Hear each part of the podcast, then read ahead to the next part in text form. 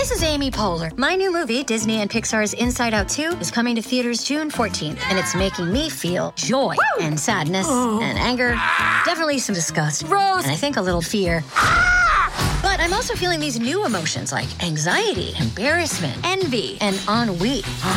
It's what you call the boredom. Okay, that one was weird. It's gonna be the feel everything movie of the summer. Disney and Pixar's Inside Out 2, rated PG. Parental guidance suggested. Only in theaters June 14. Get tickets now. None of it's real. The aliens are coming in June. Just be ready. Tomorrow, I break the fucking simulation and beat the greatest boxer in the history of the, pla- of the planet. Hi, I'm Rachel Hampton. And I'm Madison Malone Kircher. You're listening to ICYMI. In case you missed it, Slate's podcast about internet culture. How you doing today, Madison? What's going on in your world? You know, not much. I'm very sweaty. I think that's going to be a yeah. constant for the next couple of months. Uh, yeah. In the bigger world, a royal baby hath been born unto, not us, but unto Twitter. The way you said that made me think of Jesus Christ being born unto the world, and I don't think this child is quite reaching that level. But yeah, you know, another little Sussex. Are they still Duke and Duchess? I don't understand what happened when Mount they decided Batten, to secede. Windsor? when they seceded from the royal family, who kept what? We are, of course, talking about uh, child of Prince Harry and Meghan Markle, a new baby girl named Lilibet Diana. Lilibet being the childhood nickname of Queen Elizabeth, uh, and Diana being, you know. Who? I mean, this name is very much giving me Tudor vibes, giving me War of the Roses, giving me Lancaster, like Lilibet. We're really we're reaching back through time. I think it's a very sweet tribute. I also feel as though it is a fan fiction name dreamt up from like the epilogue of Harry Potter. Some okay. Albus Severus energy. That's not even a fan fiction name. J.K. Rowling came up with that herself. The fan fiction no. names are better than the ones J.K. Rowling came up with. Let's be real here. No, no, no. Because the epilogue is not real. We do not recognize it. And Daniel oh. Radcliffe wrote Harry Potter. These are facts. you know what? I accept this new form of history. uh, that's enough about the Royals until the next season of The Crown, at least for me. On today's show, however, we're going to be talking about another infamous family. That's right. We here on ICYMI are finally going to talk about the Paul brothers, Jake and Logan. Logan, there's a spider on your shoulder. Where? Stay still. I am. It's going on your face. Get it. It's going on your face. Get it, dude. I got it. As a note, this does mean we're also going to be discussing suicide, allegations of sexual assault, domestic abuse. Um, so feel free to skip this episode if any of those topics are too sensitive for you. We totally get it. But as you can tell by that long list of trigger warnings, Paul 1 and Paul 2, the brothers Paul, are. Uh, they're a wee bit controversial, is perhaps one way to describe them. Yeah, that's definitely one way. uh, we'll probably come up with a few more before the show's over. They're also two of YouTube's biggest stars, and the platform, by allowing them to be two of its biggest stars, have tacitly endorsed some of their more unsavory, tasteless, horrifying antics. um, which have been a constant source of conversation since the brothers emerged on the influencer scene back in like 2014, the olden days, ye old 2014. Over the weekend, the brothers Paul made headlines again, specifically Logan Paul, who collabed with uh, another completely uncontroversial figure in his own right, none other than Floyd Mayweather. There's nothing going on with that man. There's no bit of controversy. No, no. Logan Paul went eight rounds with Floyd Mayweather in a uh, widely televised boxing match, very widely publicized, has been publicized since March, one of the biggest things to happen in boxing. And, you know, if you were sitting there wondering, how did this Vine star go from making kind of dumb six second videos to stepping into the ring with the unbeaten champ? Well, we're here to tell you. And we're also here to tell you what it says about the nature of internet fame that none of Logan Paul's various and manifold missteps in the past have stopped his meteoric rise. Rachel, I don't know if you know this about me, but I am uniquely and darkly qualified to have this conversation. I I did know this about you and I am very glad that you were here to take me through this ride because to be completely 100% honest with you and our ICYMI listeners, I have largely ignored the Paul brothers since they've emerged onto the scene. I I saw the antics, I saw the videos, I saw all the various headlines that were like the latest Logan Paul controversy explained and I was like, "You know what? I only have room in my heart for like four controversial people, and none of them are the Paul brothers. So I don't know what's going on with them. That's really fair. I uh, have spent easily five years on the Paul brothers beat. I have been known to refer to myself as an anthropologist. Madison, every day you test my patience. We're gonna get into the the who, what, where, when, and why of of the Paul brothers. But I feel like to to help center us, I want to I want to talk about the time I went to a Jake Paul pop up uh, in What? 2017. He had like a pop up store in New York City. what? Why Yeah. did you go? What I was went. there? I did Where? go. How? It was in Manhattan. it was like West 37th Street. oh, of course. hmm It was in December. It was absolutely freezing, and I Oh. just stood outside in line all day with people, namely like little kids and their parents, who had come from all over the country, like from the Midwest and from Texas, like all over the country, with no guarantee that they were going to see a Paul brother. Like the What the only mean? promise was the only promise was that you could purchase their merch. Can you kind of describe the the crowd for me? Like you said, children. Like what is like the demographic makeup? I've never quite understood like what their audience is actually made up of. Is it mostly teens? These were a ton of children. Like let's say, and, and not even teens is maybe too old. Like possibly like preteen, like Oh, age nine to thirteen feels like that was like the big chunk of kids who took off school to stand in line. Uh, I just feel like that helps establish the like cult of personality that surrounds the men we're going to get into today. I feel like you establishing how young his audience is, not just for the audience, but for me, has only made everything that we're going to talk about even more horrifying. it's because if there's anything I know about the Paul brothers, it's that perhaps children shouldn't be watching them. All right. So, who are the Paul brothers? That's really, I think, where we have to begin. Logan and Jake Paul are social media stars, influencers.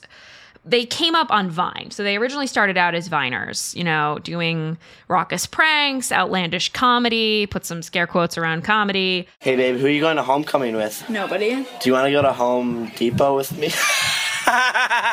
What's up, guys? I'm just chilling with my boy Jerome. My name's not Jerome, stupid white motherfucker. as with almost all internet celebrities that come out of nowhere, these guys are traditionally attractive, blonde haired, blue eyed, maybe. I've never checked that closely. They're very muscular, they're aggressively heterosexual, and they establish themselves as Vine guys back in, you know, the era of Vine, RIP.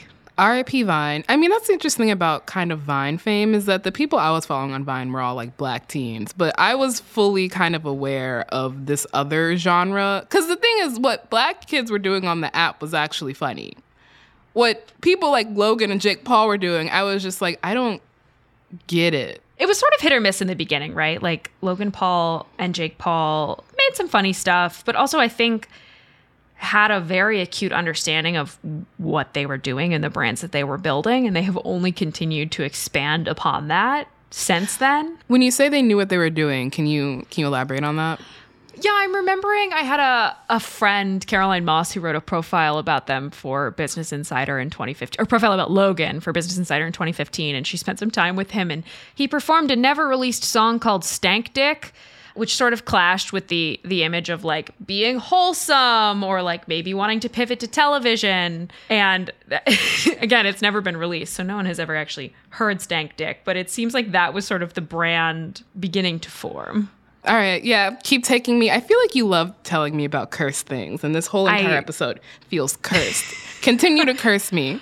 I they are cursed, but also I begrudgingly for years and years, and I think that this is what has kept me interested in the Paul brothers is that there is a savvy to it. There is a, a mm-hmm. calculation to mm-hmm. their their brand and growing empire that I am darkly fascinated by. Like the harnessing of how platforms work and how fandoms engage with people. Like I find that to be really entrancing.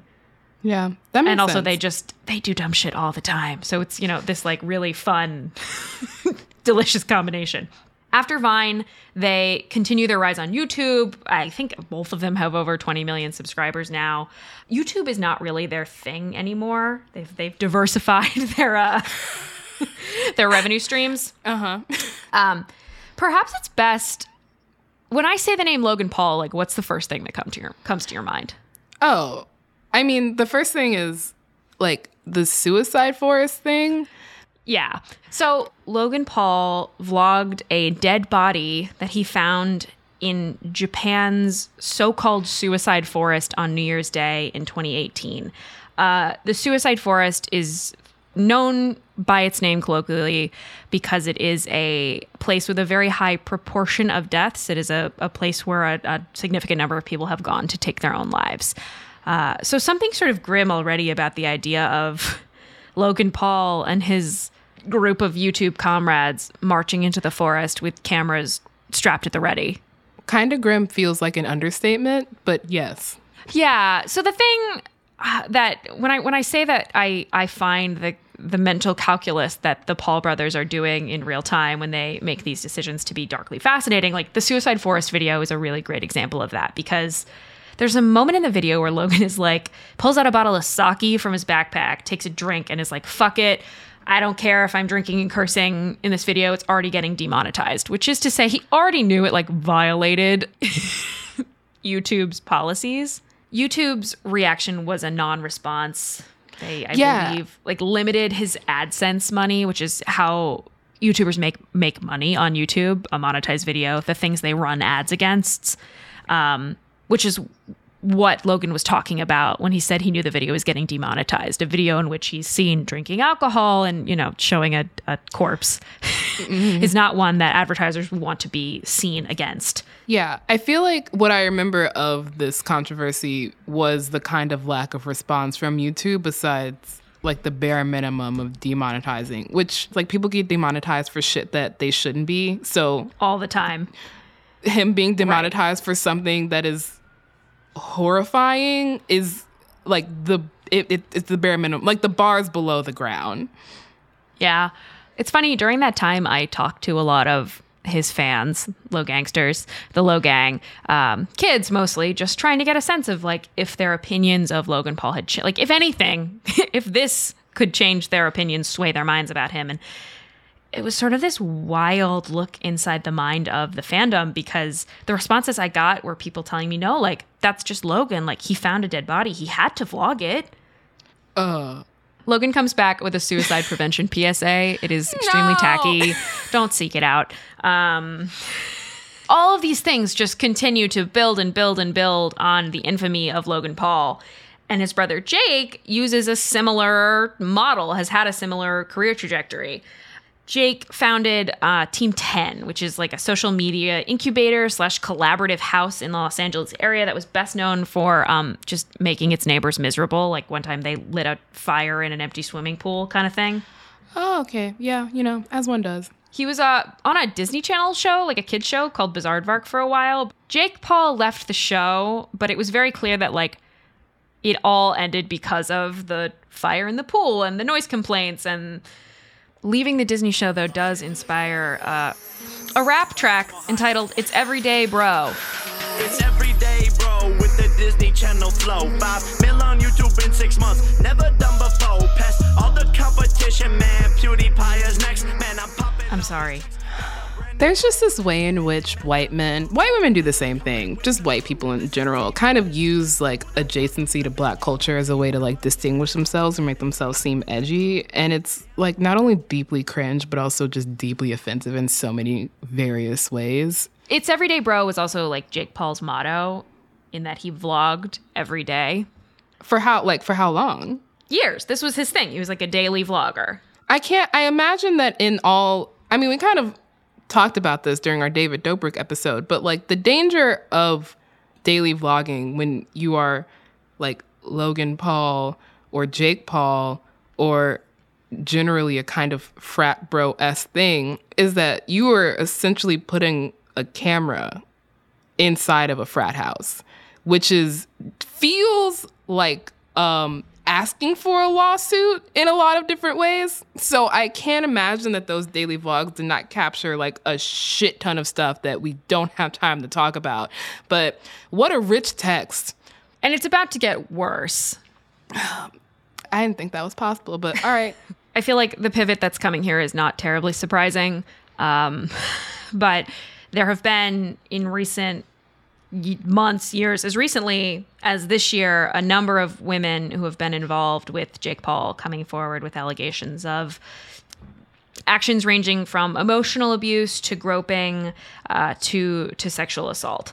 And I think this is largely why I had ignored the Paul brothers up until this point is that there's this kind of knowledge just kind of looking at them and their fan base and the things that do manage to float into my sphere of the internet that just gave me the vibe that they are men who continually do terrible things and have not been held to account for any of them.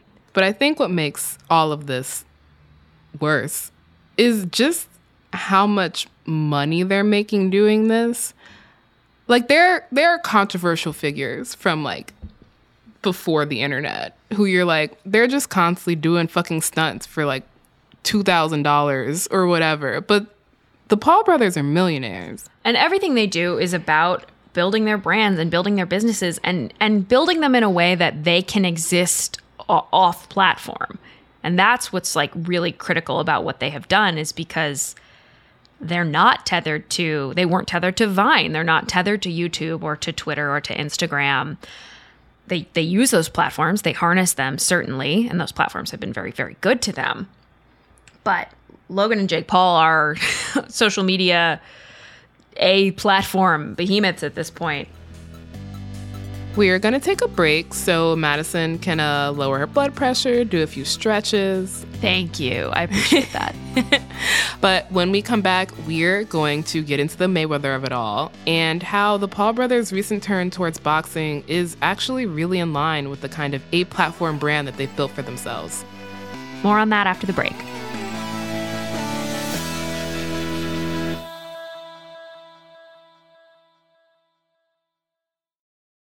Tired of not being able to get a hold of anyone when you have questions about your credit card? With 24 7 US based live customer service from Discover, everyone has the option to talk to a real person anytime, day or night. Yes, you heard that right. You can talk to a human on the Discover customer service team anytime. So the next time you have a question about your credit card, call 1 800 Discover to get the service you deserve. Limitations apply. See terms at discover.com/slash credit card. This podcast is brought to you by Progressive Insurance. Let's face it, sometimes multitasking can be overwhelming.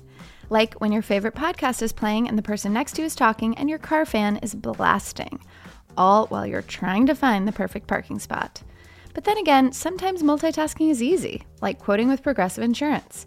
They do the hard work of comparing rates so you can find a great rate that works for you, even if it's not with them. Give their nifty comparison tool a try, and you might just find getting the rate and coverage you deserve is easy. All you need to do is visit Progressive's website to get a quote with all the coverages you want, like comprehensive and collision coverage or personal injury protection. Then you'll see Progressive's direct rate, and their tool provide options from other companies, all lined up and ready to compare, so it's simple to choose the rate and coverages you like. Press play on comparing auto rates. Quote at progressive.com to join the over 28 million drivers who trust Progressive. Progressive Casualty Insurance Company and Affiliates. Comparison rates not available in all states or situations. Prices vary based on how you buy. And we're back. Madison is rested, relaxed, prepared to tell me some more cursed content. I'm at least one of those things. uh, we are now going to pivot our discussion to discuss Logan Paul's pivot into boxing. Logan Paul, a master self marketer who's accrued over 66 million social media followers, he seriously believes he is capable of putting a tear in Mayweather's cloak of invincibility. Logan Paul and Floyd Mayweather announced this big pay per view fight. Uh, this is not a new thing for Logan Paul. He's been on the pay per view boxing scene for months now. I think the Paul brothers' general turn towards pay per view boxing that's kind of floated up into my feed, and I was like, why nobody who's an actual boxer is gonna want to fight these absolute chuds. Okay, but then- enter enter Floyd Mayweather. None other than an uh, the un, undefeated like 50-0 like in his career. And this is the only fact I know about sports. And he's like he retired and came out of retirement for this to fight Logan Paul. I feel like we should maybe digress for just a minute for a brief Yeah, Floyd yeah. Mayweather ICYMI Wikipedia article. Floyd Mayweather has been accused of violence against women at least, and when I say at least, I really mean at least seven times, and has been convicted of violence against women at least twice. So, two terrible people beating each other up is um, what happened this weekend. And they weren't just beating each other up, they were beating each other up for um, money. Floyd Mayweather has likened the match to legal bank robbery uh, and has claimed that he stands to make a $100 million, uh, while Logan Paul claimed a figure somewhere in the 20 mil range. Uh, given the source, that's likely uh, an inflated figure, uh, but still, we are talking about some serious money at stake for both of these guys. truly love when terrible people just make a shit ton of money being terrible. Both Logan Paul and Floyd Mayweather have been using the other person's history as like fuel for the fight. So they did a press conference where Ew. Mayweather, yeah, where Floyd Mayweather said he was going to make Logan Paul pay for what he did in Japan. Eh. And Paul, like firing back in the beef, said that we all know what Floyd Mayweather did to his wife. Eh. No. Some mutual grossness that these acts of violence to varying degrees, nuance people, are are being reduced by their perpetrators as like fun barbs to throw in a fight to make them It's- more money. This really gross, like tongue in cheek winking at assault, mm-hmm. domestic abuse. Yeah. Also, I feel I realize we have not the the fight is fake. Oh yeah, of course. It's it's an it's not even a real fight, right? It's an exhibition. Right. And Logan Paul. Oh, and there's that left hook by Mayweather. Wow. Logan Paul hands down, going for the uppercut. And Logan Paul went eight rounds with Floyd Mayweather, which Like I know Floyd Mayweather is retired, but that he had to be going easy on him. But Logan Paul gets to say he went eight rounds with Floyd Mayweather and in the end did not lose. And Floyd Mayweather gets the very visible reality that he probably could have completely demolished Logan Paul and instead will like take his very large check and go home. Thank you very much. The worst people are the best at gamifying our attention spans. And they're also, I will like go to my grave screaming that it's unfair to just be like, these are bozos who got lucky and got famous. Yeah. But with the other half of my chest, I will go to my grave screaming that these platforms and the systems that support the platforms they allow for the rise of a certain type of creator. They allow for the success of a certain type of person. And they allow for that person to fuck up over and over and over again and still be the thing that the algorithm and thus the people see and want to see more of. And the Paul brothers fall perfectly into that category. I mean, both Floyd Mayweather and the Paul brothers, in a lot of ways, kind of strike back at the notion of um, cancel culture. And it's just going to keep working for them. And I think that's what's like so frustrating about once you kind of reach a certain level of fame on the internet or your audience has kind of chosen to ride or die with you is mm-hmm. the platforms either can't hold you accountable or have no will to hold you accountable because your success is their success. There's a, a piece from the Washington Post a few years ago that I think about often on this topic about how it was an internal report sourced from like YouTube video moderators. And basically, the company policy internally was to give preferential treatment to Logan Paul, to Steven Crowder, to PewDiePie, to these big creators, these tent poles for the platform who were actively violating the platform's terms of service in a way mm-hmm. that might have gotten a smaller creator axed. But YouTube needs those guys. And when I say those guys, I mean any number of amorphous blob of human who has come to fill that space. Like there will always be. I think that's also what's frustrating about all this is so many times the platform kind of makes it seem like, oh, it's just the algorithm or it's just what people are clicking on. And that is literally never true. There is active support being given by companies like YouTube to people like the Paul brothers.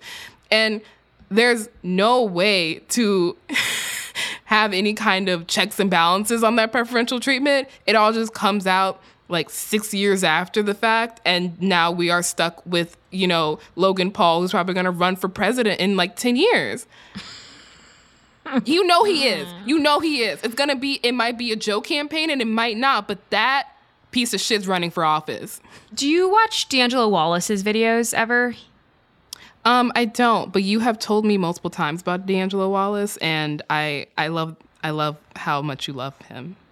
The Paul brothers are YouTube's most infamous sibling duo. Jake Paul is the younger brother, and he's definitely the worst out of the pair. He's not just a bad YouTuber, he's been in a string of run ins with the law, culminating in an FBI raid. It's a lot, so basically, I just want to look at how the heck we got here. He and I, uh, I had, did an interview with him earlier this year, and he talked a lot about how being a black creator means he never gets a second chance and how that like mm. looms over his head constantly as he makes these videos about very sensitive topics and how that's such a fear and that there's a real clash in in, in living with that uh, while making content about people who truly think that there is no repercussions for anything ever. The amount of chances that are given to people, to white people, to white men. If I had a dime for every undeserved chance, you could run second for chance. president. You could fund your run for president.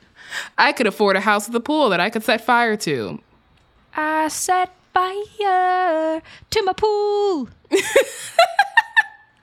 All right, I think that's that's a that's a good note to wrap up on.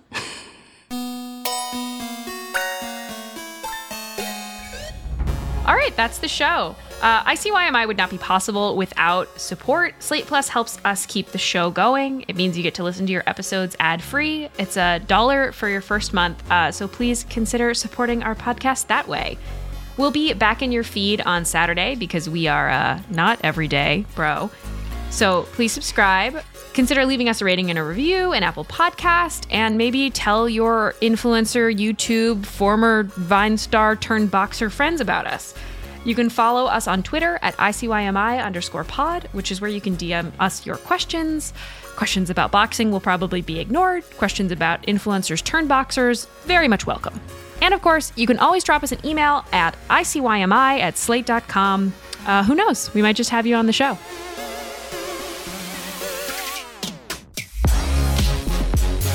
ICYMI is produced by Daniel Schrader. Our supervising producer is Derek John. Forrest Wickman is Slate's culture editor. Gabe Roth is editorial director of audio. See you online. Or not. Logan Paul and Floyd Mayweather. F- wait, wait, wait, Logan Paul. I was like, wait, what's this word that you said? Logan Paul. Pilgrim keeper, pilgrim keeper, keep on dying. Anatomy of an ad. Subconsciously trigger emotions through music. Perfect. Define an opportunity. Imagine talking to millions of people across the U.S. like I am now. Identify a problem. Creating an audio ad is time consuming. Offer a solution. Utilize cutting edge AI. Imagine creating all that in under 30 seconds. Well, we did to create this ad. To learn more about AI in the audio industry, download the white paper from audiostack.ai.